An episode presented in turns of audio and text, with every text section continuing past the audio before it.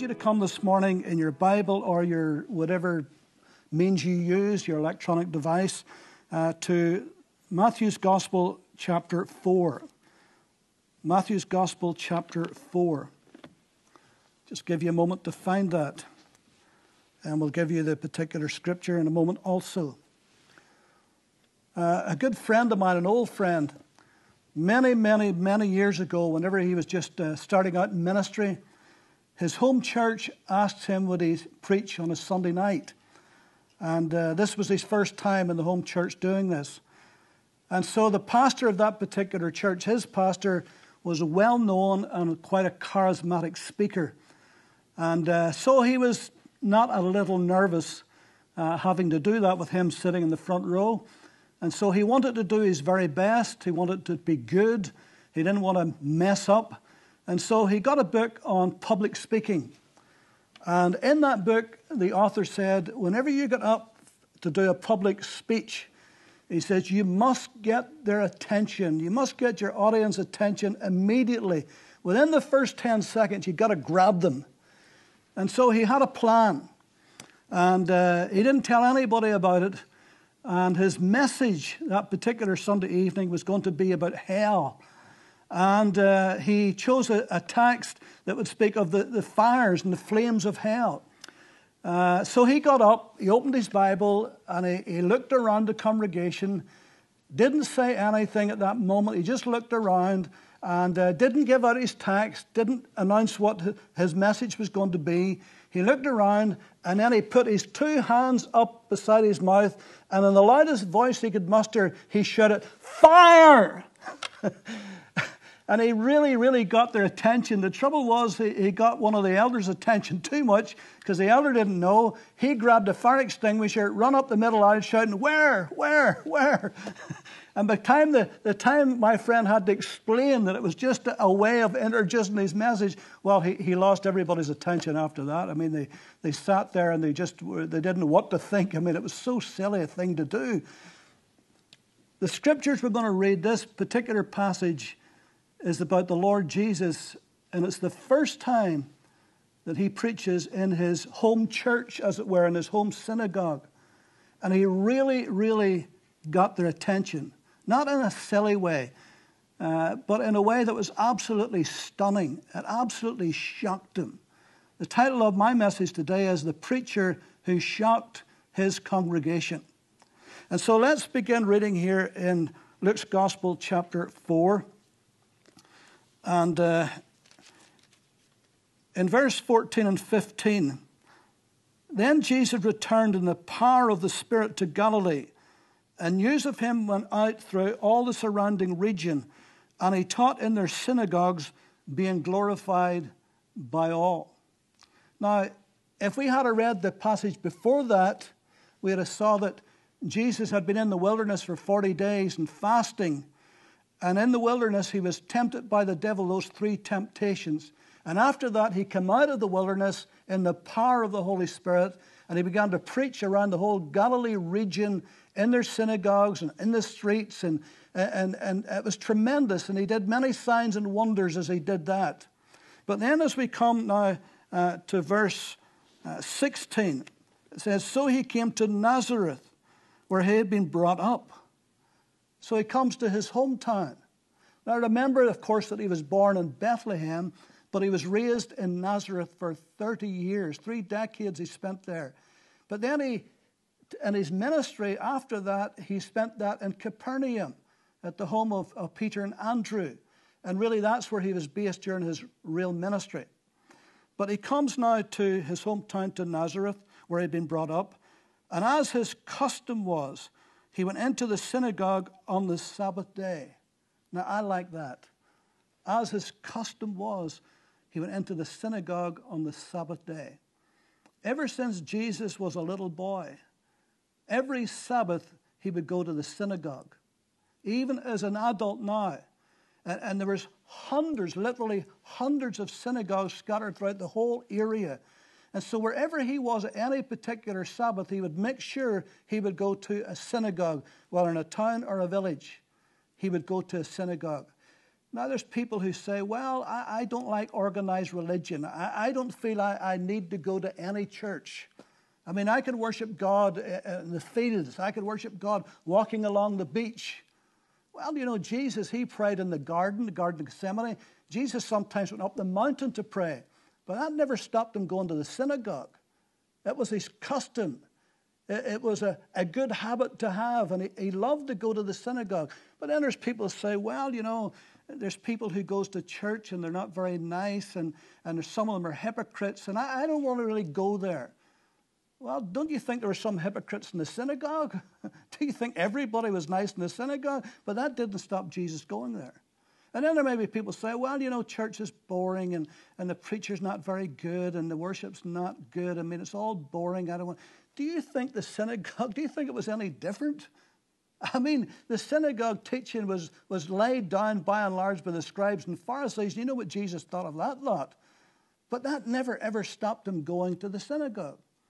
Uh, my eldest sister, who just passed away recently, she told me, now she was married to an evangelist for many years, and then he became a pastor for many years. But she says, while we were evangelizing all over the country and even in America, she says we went to all kinds of different churches. And some of them were very, very, very good and exciting and thrilling and challenging. Some of them, she says, were quite bland and quite dull. Uh, you know, so they were very, very different. But she says, I made a point when I went to whatever church it was, when I got to my seat, I drew an imaginary circle around me and said, Lord, here I stand today, and I've come to worship you. And I've come to listen to your word, and I've come to pray, and I've come to be here prayerfully worshiping. And she says, no matter what the service is like, she says, I had made up my mind. I was going to worship. I was going to listen to the word. I was going to get something from it. Well, Jesus went to the Sabbath, went to the synagogue, and every Sabbath. Now, typically, a Sabbath service, there would be the ruler of the synagogue. Uh, there would be no like paid clergy like today, either clergy or pastors. There would be the ruler of the synagogue, and it would be his job to make sure that everything was run according to how it should be. And he would know who would be capable of speaking. He would know who could read the scriptures and who could expand a little bit on the scriptures. And so he would, he would make the order right. And then there would be the attendant or the minister, some translation says. And he would be the one who would be the keeper of the scrolls. Uh, and he would have the scrolls in a box. And when it came time for the for the preacher, the reader to read, he would bring out the scrolls. Now, it's going to say here uh, the book, but actually it was a scroll. Uh, and the scrolls would be made of parchment or vellum, be stitched together into a roll, and the sacred scriptures would be written on them. And then they would hand it to the speaker who would open the scroll. And there would be a reading, and the reading would be in Hebrew, it would be translated into Aramaic. And again, typically the reading would be from the Pentateuch, the first five books of the Old Testament that Moses wrote, and then reading from the prophets. Typically, that's what it would be. Actually, there could be up to seven readers. There could be a priest and a Levite and five Israelites. But usually there wouldn't be so many. Usually be one or two who would be the speakers for any particular Sabbath.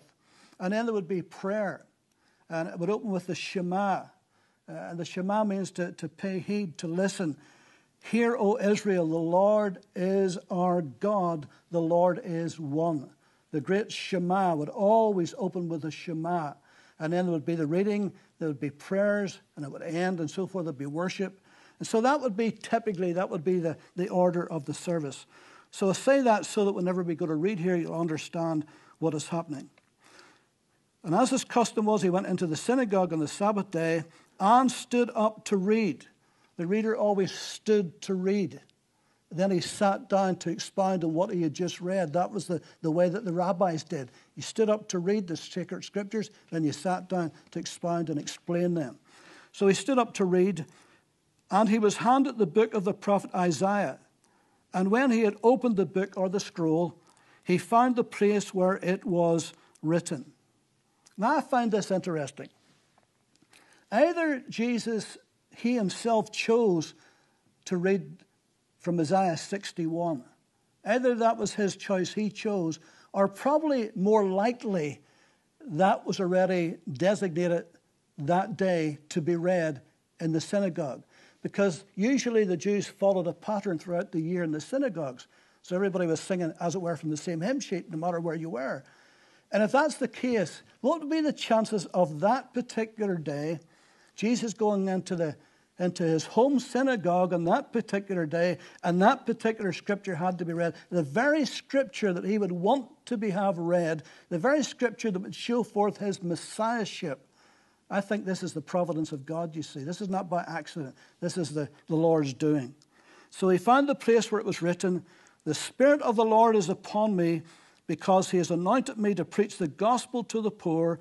He has sent me to heal the brokenhearted, to proclaim liberty to the captives and recovery of sight to the blind, to set at liberty those who are oppressed, to proclaim the acceptable year of the Lord, or as the NIV says, the year of the Lord's favor. Then he closed the book, gave it back to the attendant, and sat down. So now he's preparing now to expound on what he has just read. So he would sit, the rabbi sat, and the people gathered around to hear the teaching. And the eyes of all who were in the synagogue were fixed on him.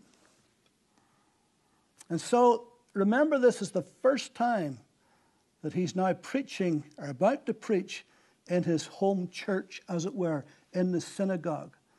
He's really going to get their attention, not in a silly way like my friend, but really in a very stunning way, he's going to grab their attention. And so they're watching intently. And he began to say to them, Today, this scripture is fulfilled in your hearing. Now, no other man in Israel could have actually said that. No other man in Israel would have dared to say that. Any other reader that day would have said something like, One day when Messiah comes, this is what he's going to do. One day when Messiah comes, he's going to bind up the brokenhearted, he's going to release the captives. One day when Messiah comes. But Jesus didn't say one day, he says this day. This day, today, in your hearing. So, in other words, he's proclaiming his messiahship. What Isaiah had prophesied all those hundreds of years ago that was future is now present with Jesus. Now he's saying, I'm the one that Isaiah was talking about. I'm the Messiah. That's in effect what he's saying when he says, This today, this scripture is fulfilled in your hearing. What a stunning statement. No one had ever said that before. No one could have ever said that before. Only Jesus, the Son of God. And wouldn't you know, it's right in his hometown, it's right amongst his own people.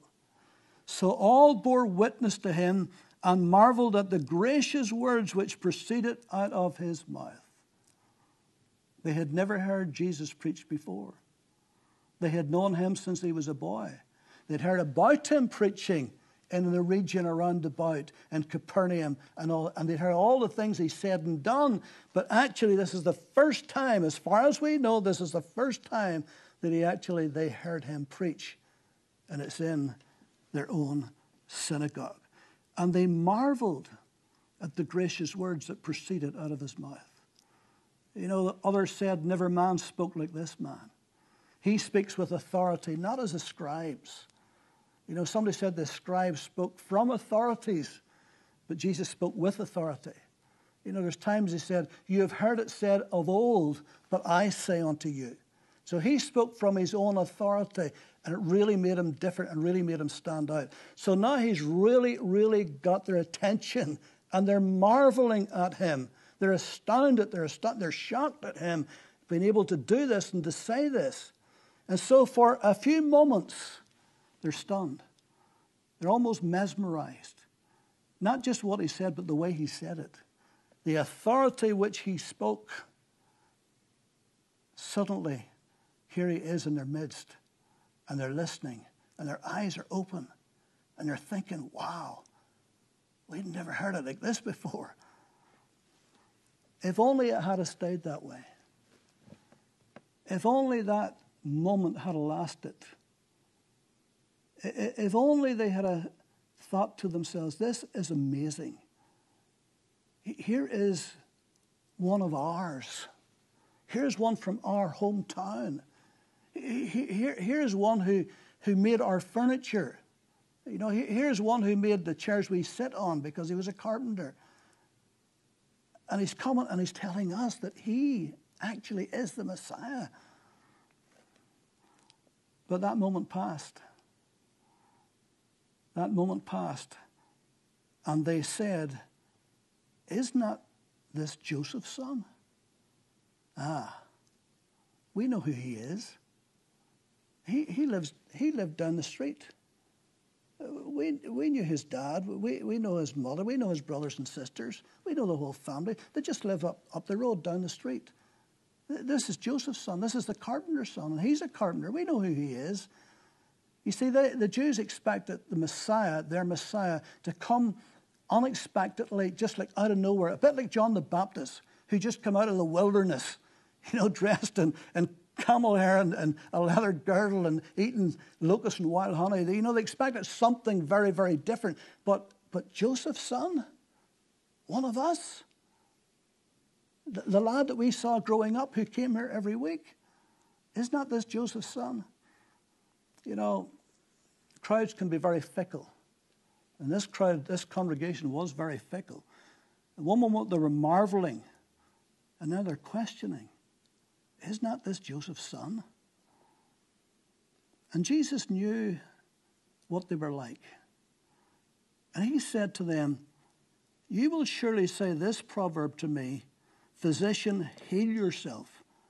Whatever we have heard, we have heard done in Capernaum, do you also hear in your own country.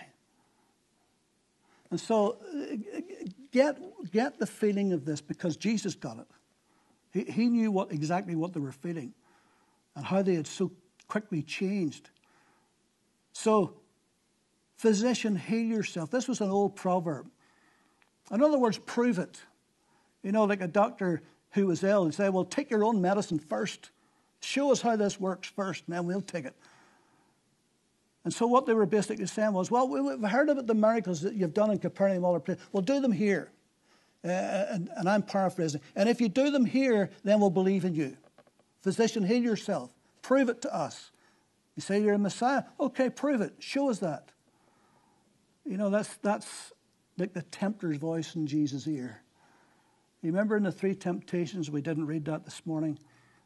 Remember how in the third temptation, how Satan took him up into the pinnacle of the temple and said, Cast yourself down. Surely angels will come in and they'll swoop down and lift you up lest you dash your foot against a stone. I mean, what better way to prove who you really are in front of all the people? There'll be hundreds of people thronging around the temple and they see you up there and you throw yourself off and they see the angels swooping in to gather you up. I mean, that would prove who you really are, wouldn't it? And Jesus says, But you cannot, should not tempt the Lord your God.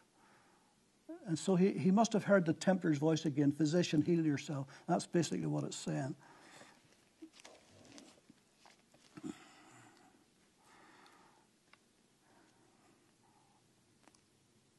Then he said to them, Assuredly, I say to you, no prophet is accepted in his own country.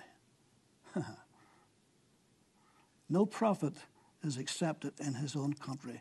Familiarity can be a dangerous thing. They were familiar with Jesus. They had known him all of his life. It's his hometown, it's his home church. But they had become too familiar with him. And they heard the message, but they couldn't see the Messiah. They heard a sermon, but they couldn't see the Savior. And there's lots of people like that. They're familiar with Jesus. They grew up in Sunday school. They heard all of the stories about the Lord Jesus. Uh, and they've sang the hymns, and maybe they come to church at Christmas and Easter, and, and they get that, that lovely glow feeling, uh, and they know about Jesus. Uh, and, but they don't know him as Savior and Lord. Or maybe they even go to church every week and they enjoy the sermons about him.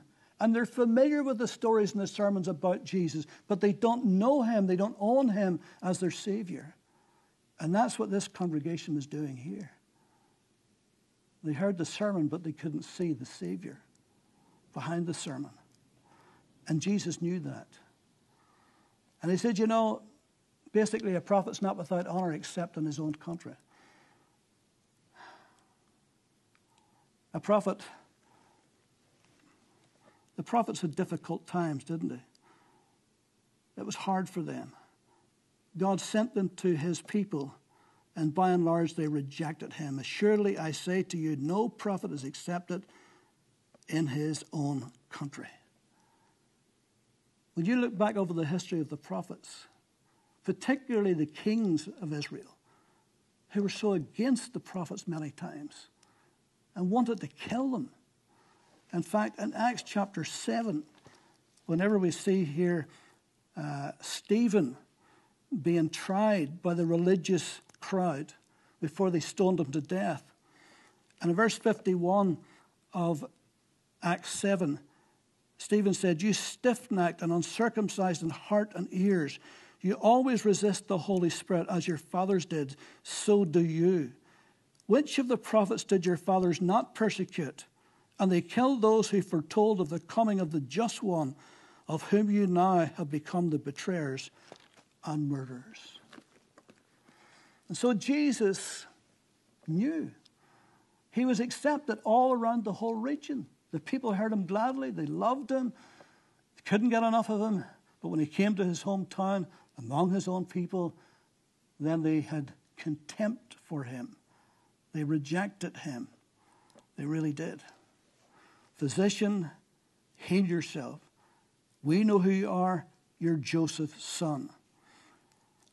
But then he said, basically, you know, if God sends you somebody to help you, be careful how you treat them. God sent the prophets to Israel to help them, to show them, to teach them, to warn them, to correct them, to bless them. But they weren't careful how they treated them. Remember Jeremiah? They put him in a prison, they put him in a pit, they despised him.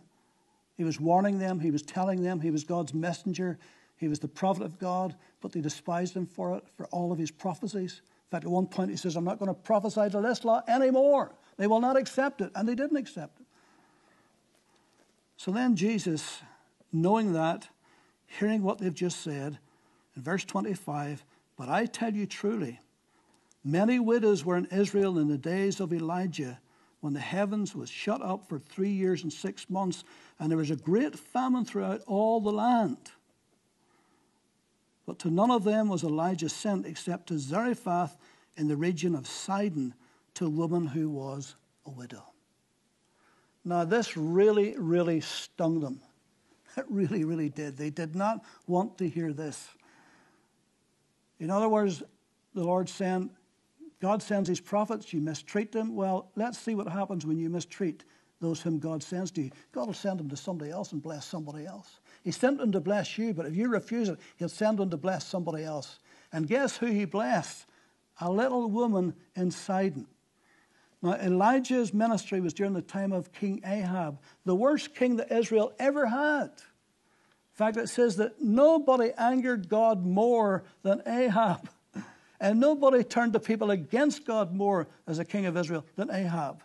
And he had married Jezebel, that wicked, evil, awful queen who, who hated the prophets of God and who raised up her own prophets, 400 of them, prophets of Baal. She was a Baal worshipper, and she brought that worship into Israel, and Ahab embraced it and built a temple in Samaria for the worship of Baal. And so this was a wicked, evil couple. And guess what? Jesus says, Where did Elijah go under God's direction to bless a widow? He didn't bless any of the widows in Israel. But where did he send them to? To Zarephath, to Sidon. Now, Sidon was the home place of Jezebel. She was a daughter of Ethbaal, the king of the Sidonians. So this really was rubbing salt into their wound. I mean, this really was riding them. But it was the truth.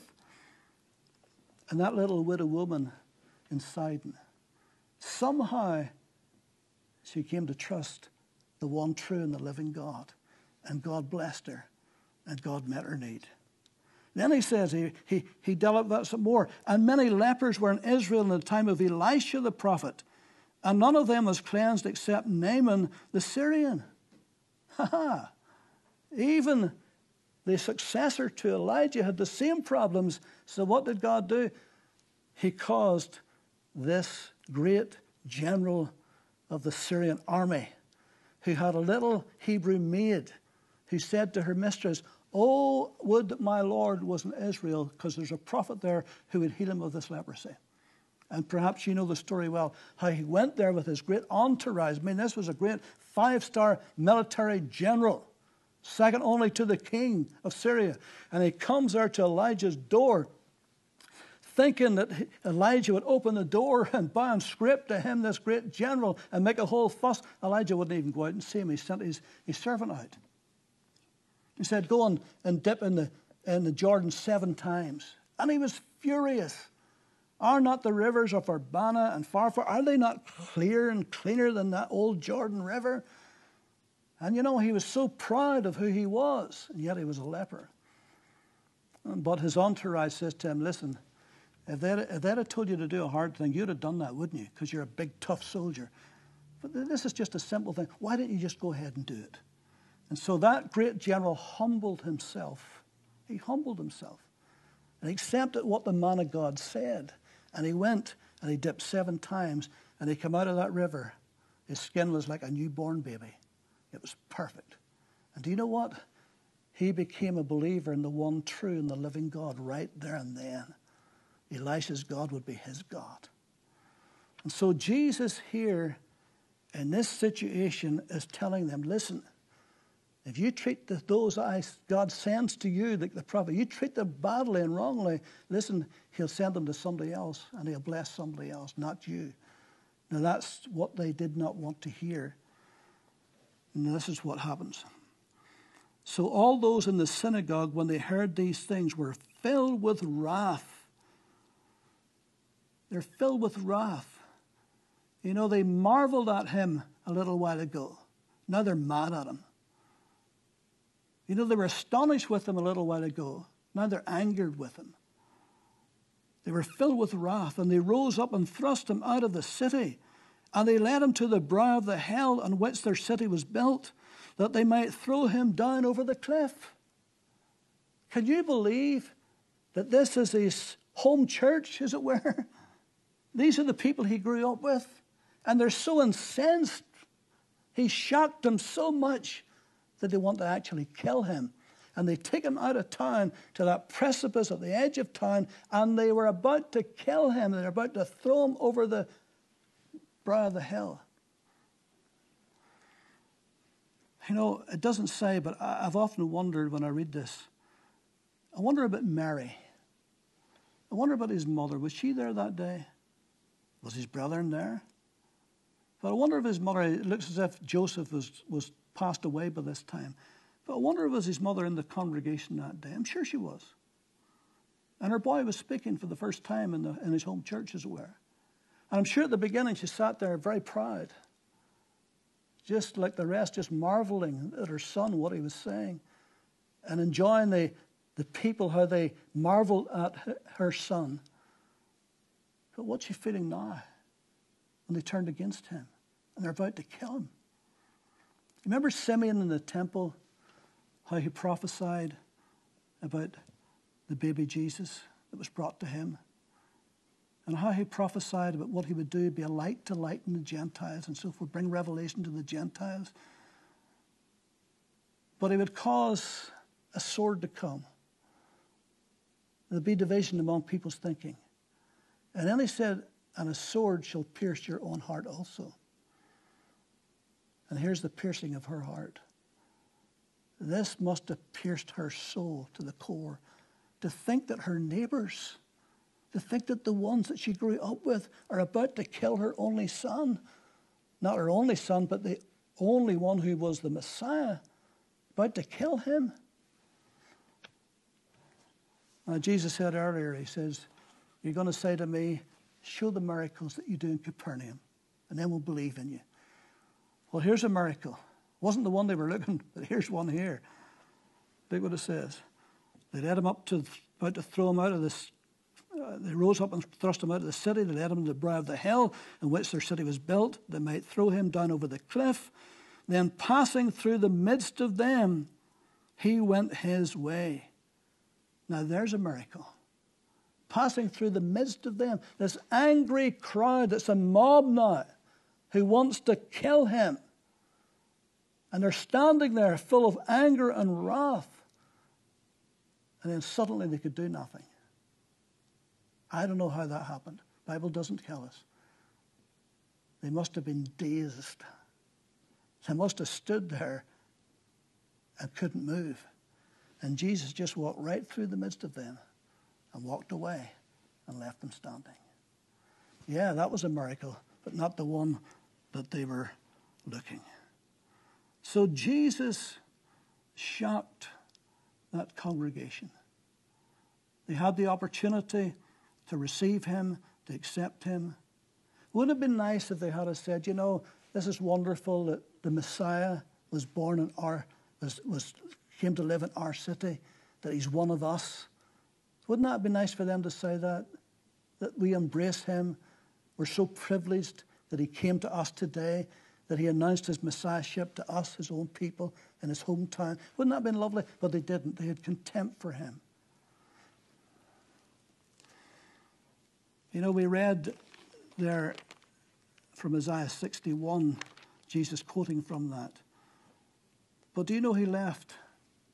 He left a part out of that scripture. Deliberately, consciously left a line out of that scripture. Let me read it to you from Isaiah 61. The Spirit of the Lord God is upon me, because the Lord has anointed me to preach good tidings to the poor. He has sent me to heal the brokenhearted to proclaim liberty to the captives, the opening of the prison to those who are bound, to proclaim the acceptable year of the Lord, and here's the part he left out, and the day of vengeance of our God. The day of vengeance of our God. He left that out. Why? Because it wasn't time for that. It wasn't time for that. That's what they would have wanted.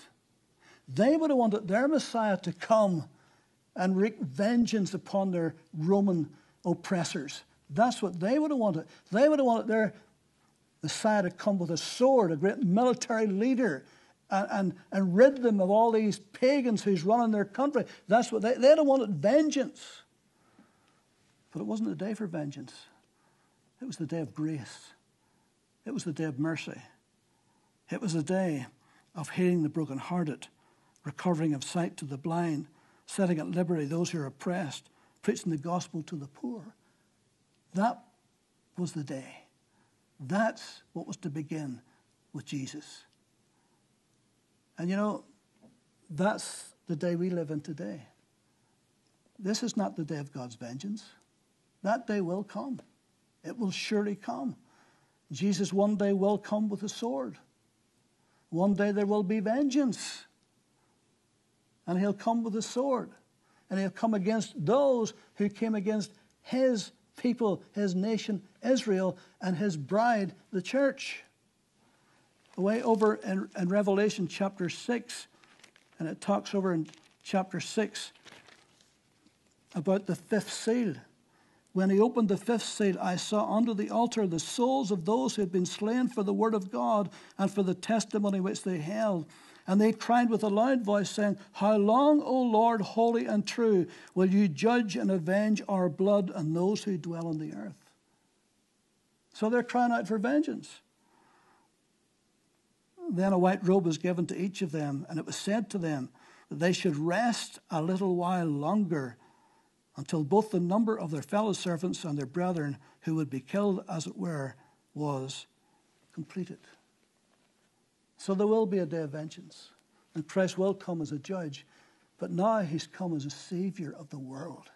He's come with grace, he's come with mercy, he's come to forgive. You know, even himself, in, in John's gospel, listen to what he said. As Moses lifted up the serpent in the wilderness, even so must the Son of Man be lifted up speaking of his crucifixion, that whoever believes in him should not perish but have eternal life. And here's the scripture we know so well For God so loved the world that he gave his only begotten Son, that whoever believes in him should not perish but have everlasting life. But listen, verse 17.